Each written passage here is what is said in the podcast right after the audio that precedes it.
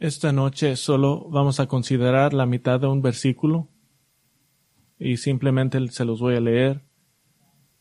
La primera mitad de Salmos 118, 22 dice, La piedra que desecharon los edificadores. La piedra que desecharon los edificadores. No estamos familiares con, con la roca como la piedra como un material de construcción, las técnicas y los materiales de construcción han cambiado bastante a lo largo de los siglos. Por ejemplo, en Guilford, Connecticut, la casa de piedra más, más antigua ahora es museo. Es la casa de Henry Whitfield, de Henry Dorothy Whitfield y sus nueve hijos. También sirvió como la primera iglesia en Guilford en la década del 1640 y después de que se construyó, la casa se usaba como un salón de compañerismo para la iglesia. La casa sigue, aún está allí, y esto es 400 años después. ¿Por qué está allí? Porque cuando fue construida había tanta piedra natural que decidieron hacer las, las paredes de dos pies de espesor. Entonces va a estar allí por mucho tiempo pero estas piedras particulares están unidas con el mortero casero disponible para cementar las piedras juntas. Muchas piedras unidas durando mucho tiempo. Pero cuando miramos las estructuras de piedras en la antigüedad era muy diferente, eran estructuras grandes con fundaciones de piedras, pero estas eran piedras masivas, grandes, que requerían, que no requerían mortero, pero sí requerían un ajuste perfecto, absolutamente perfecto.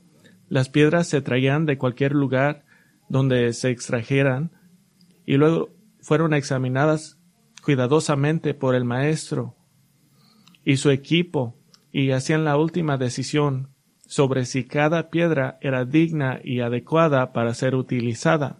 Y si la piedra no estaba terminada correctamente, o las esquinas no estaban perfectamente escuadradas, entonces la piedra fue rechazada y tenían que devolver la piedra.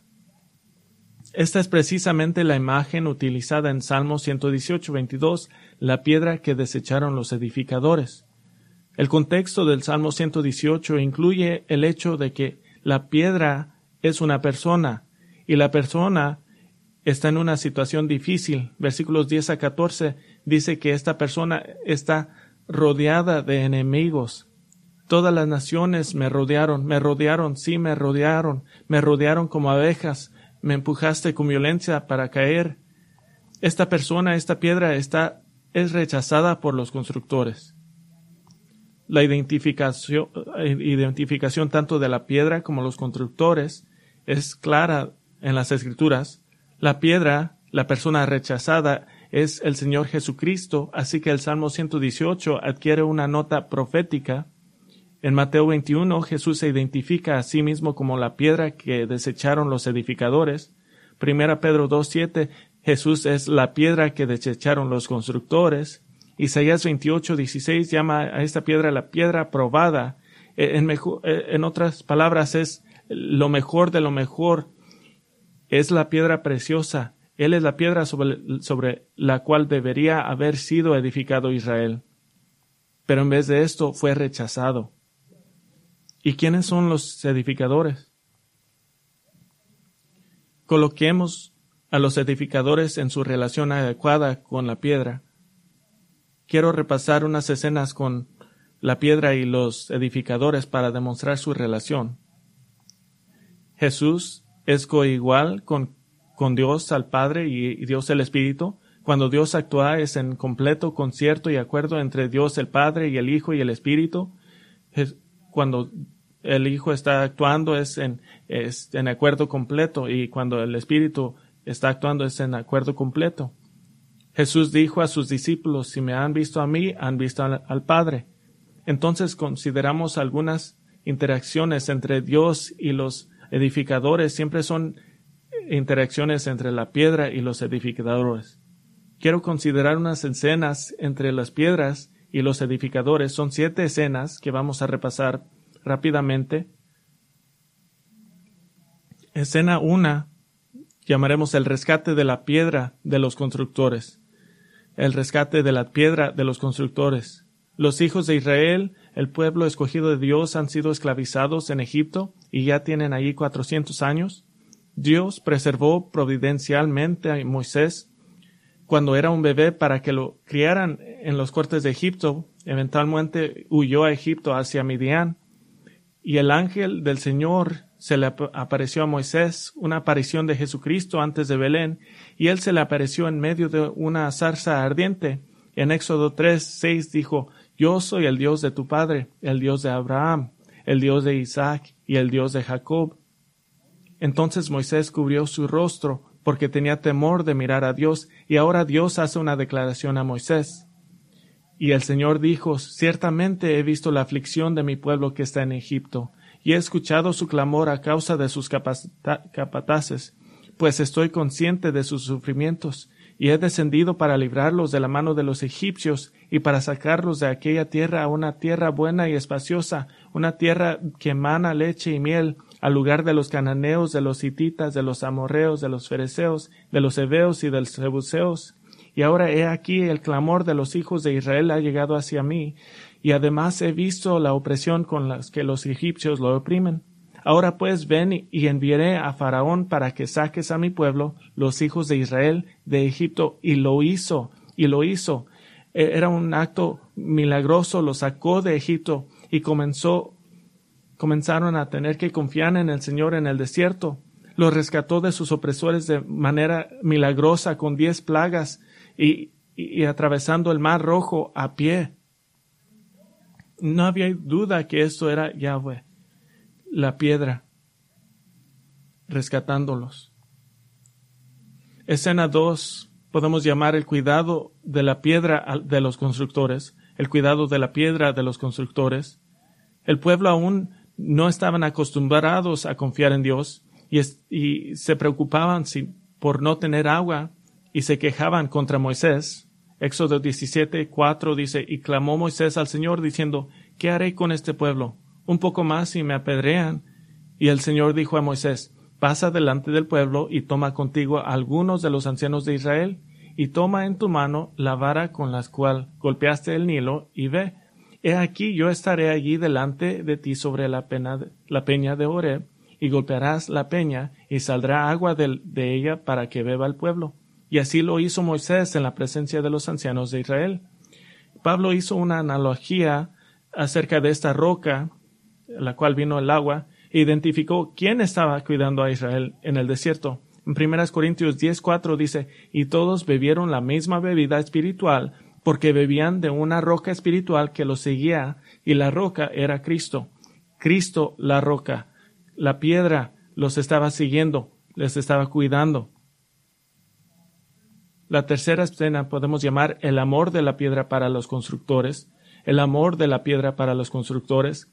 Cuando la segunda generación de israelitas se preparaban para entrar en la tierra prometida, Moisés tuvo cuidado de enseñarles y entrenarlos en la palabra de Dios tenemos esta enseñanza en el libro de Deuteronomio. Y Moisés les enseñó por qué existen en primer lugar, por qué están en el planeta. Deuteronomio 7 les explica, porque tú eres pueblo santo para el Señor tu Dios.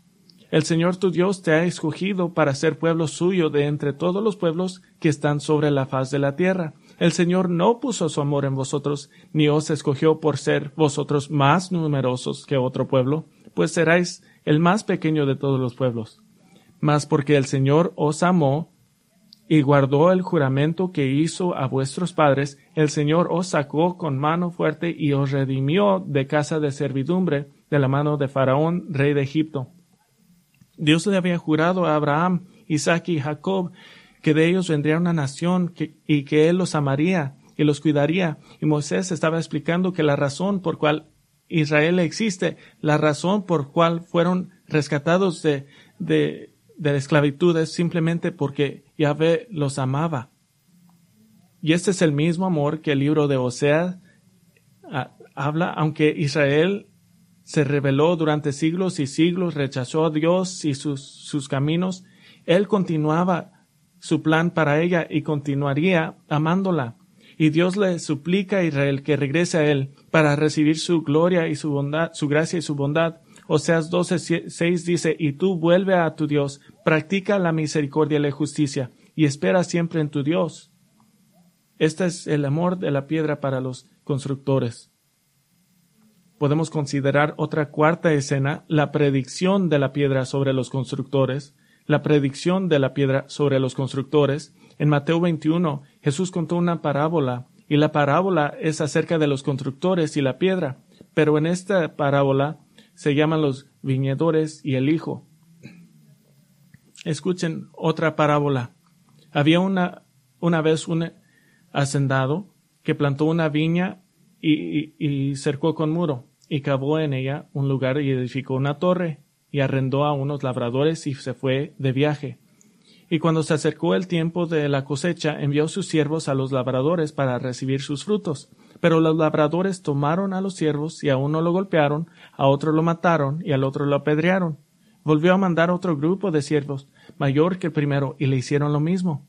Finalmente les envió a su hijo, diciendo, respetarán a mi hijo. La piedra. Pero cuando los labradores vieron al hijo, dijeron entre sí, Este es el heredero, venid, matémoslo y apoderemos no, de su heredad. Y echándole a mano, lo arrojaron fuera de la viña y lo mataron. ¿Y sabes cómo Jesús identifica a este hijo que fue asesinado? En el Mateo 21, 42, Jesús llama a este hijo la piedra que desecharon los constructores. Y Jesús predice a aquellos que continuarán rechazándolo que serán parte de su muerte. Lucas 20, 19 registra lo que las escribas y los principales sacerdotes oyeron esto. Trataron de, prender a Jesús porque comprendieron que contra ellos había dicho esta palabra.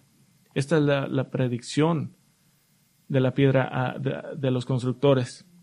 Escena 5. La piedra llora sobre los constructores. La piedra llora sobre los constructores.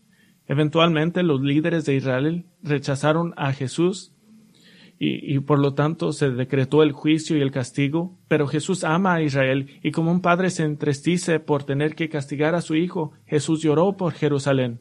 Muy familiar en Lucas 13, Jesús dijo, Jerusalén, Jerusalén, la que mata a los profetas y apedrea a los que son enviados. ¿Cuántas veces quise juntar a tus hijos como la gallina a sus pollitos debajo de sus alas y no quisiste? He aquí vuestra casa se os deja desierta, y os digo que no me veréis más hasta que llegue el tiempo en el que digas, bendito el que viene en nombre del Señor. Y ahora Jesús decretó que Jerusalén será desolada y que la nación no la vería no lo verían como pueblo hasta que lo reconocieran todos juntos. Unas décadas después, en el año 70, Roma completamente destruyó a Jerusalén, completamente como ciudad. Hay una escena sexta. El traidor de la piedra de los constructores, el traidor de la piedra de los constructores, durante tres años y medio, Jesús pasó todos los días con los doce hombres que eligió para entrenar. Mas, sin embargo, uno de ellos, Judas Iscariote, eventualmente reveló su propio corazón y la razón que, por la cual estaba con Jesús es porque tenía la esperanza que Jesús traería el reino de Israel de regreso a su gloria y que Judas tendría una posición importante de poder en este reino. Estaba allí para que Cristo se hiciera rey. Pero cuando entendió que Jesús no tenía intención de derrotar el gobierno romano y tomar el poder de inmediato, Judas finalmente se, puso contra Jesús. Judas hizo arreglos para, para entregar a Jesús a los líderes de Israel y traicionó a Jesús a ellos. Mateo 26 Mientras todavía estaba él hablando, he aquí Judas uno de los doce llegó acompañado de una gran multitud con espadas y garrotes de parte de los principales sacerdotes y de los ancianos del pueblo, y el que les entregaba les había dado una señal, diciendo Al que yo bese, ese es, prendedle. Y enseguida se acercó a Jesús, dijo Salve, rabí, y le besó. Y escuchen esto, Y Jesús le dijo, Amigo, haz lo que viniste a hacer. Entonces ellos se acercaron, echaron mano a Jesús y le prendieron.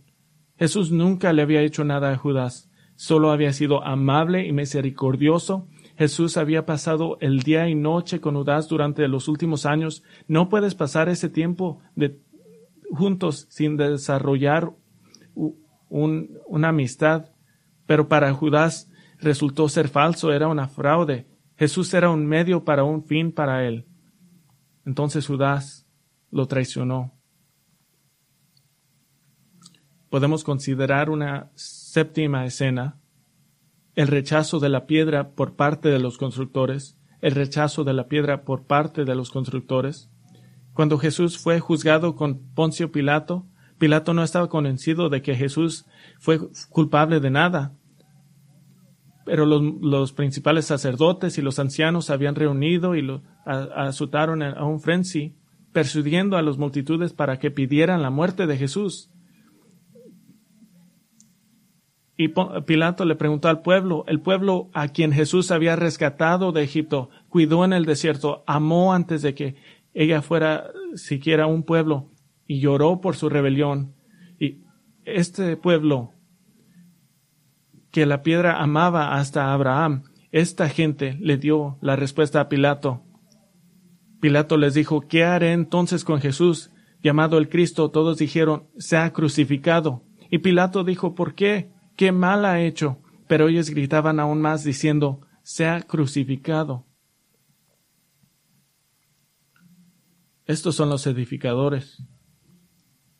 Esa nación que Jesús ha amado desde que Dios creó la creó por primera vez a través de Abraham. Isaías 53 sirve mucho como una confesión. Es una profecía escrita siete siglos antes de Cristo, pero se lee en el tiempo pasado como si el evento de, la venida de Cristo ya había sucedido, pero es una confesión por de quebrantados y arrepentidos constructores, recordando lo que habían hecho. Isaías 53, versículo 3, hablando de Cristo, mirando proféticamente, fue despreciado y desechado de los hombres, varón de dolores y experimentado con aflicción, y como uno de quien los hombres esconden el rostro, fue despreciado, y no le estimamos. Ciertamente Él llevó nuestras enfermedades y cargó con nuestros dolores. Con todo nosotros le tuvimos por azotado, por herido de Dios y afligido que significa lo juzgamos como castigado por Dios por sus propios pecados. Lo juzgamos pecador. Mas Él fue herido por nuestras transgresiones, molido por nuestras iniquidades. El castigo por nuestra paz cayó sobre Él, y por sus heridas hemos sido sanados. Todos nosotros nos descarriamos como ovejas, nos apartamos cada cual por su camino. Pero el Señor hizo que cayera sobre él la iniquidad de todos nosotros. ¿Qué hicieron los constructores con la piedra? La asesinaron.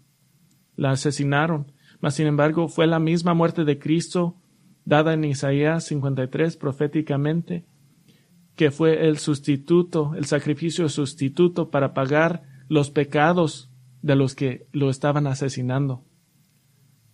Los, los constructores asesinaron a la piedra. Entonces la pregunta es, ¿hay una esperanza para los constructores?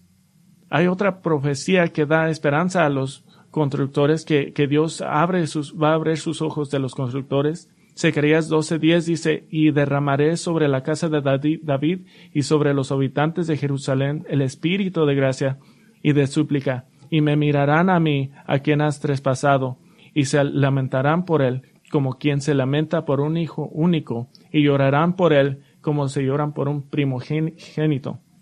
los constructores llorarán y se arrepentirán de haber rechazado la piedra que no ha hecho nada, nada, nada más que amarlos. Se arrepentirán como pueblo. Los constructores llorarán por, sobre la piedra que rechazaron. Pero aquí está la pregunta más grande. Pero tú, ¿qué harás? Porque tengo otro dato más sobre los constructores. Primera Pedro 2.24 dice que Jesús mismo llevó nuestros pecados en su cuerpo sobre la cruz, a fin de que muramos al pecado y vivíamos a justicia. Aquí hay un hecho más sobre los constructores. Ustedes son uno de ellos. Usted es un constructor. Jesús murió por usted. ¿Han llorado o llorarán por su pecado? ¿Han lamentado que Cristo murió a causa de ti? Escuchen la razón por la cual Cristo murió por los pecados de todos que, que su pecado y entristecieron ante del Señor por su transgresión. Hebreos 12.2 dice que debemos fijar nuestros ojos en Jesús, el autor y consumador de la fe, quien por el gozo puesto delante de él soportó la cruz, menospreciando la vergüenza, y se, y se ha sentado a la diestra del trono de Dios. ¿Qué es el gozo puesto delante de él? Aquí está el gozo. Hebreos 2.10 dice que el gozo de Cristo es que Él está llevando muchos hijos a la gloria. Ese es su gozo. Que está comprando de Dios el Padre muchos a quienes Dios hubiera juzgado. Pero ahora, a causa de la cruz de Cristo, sí, tú eres un constructor, pero la piedra ofrece salvación. La salvación es gratuita para los constructores arrepentidos, pero le costó la piedra todo. Esto es lo que le costó. Y hallándose en forma de hombre, se humilló a sí mismo, haciéndose obediente hasta la muerte y muerte de cruz.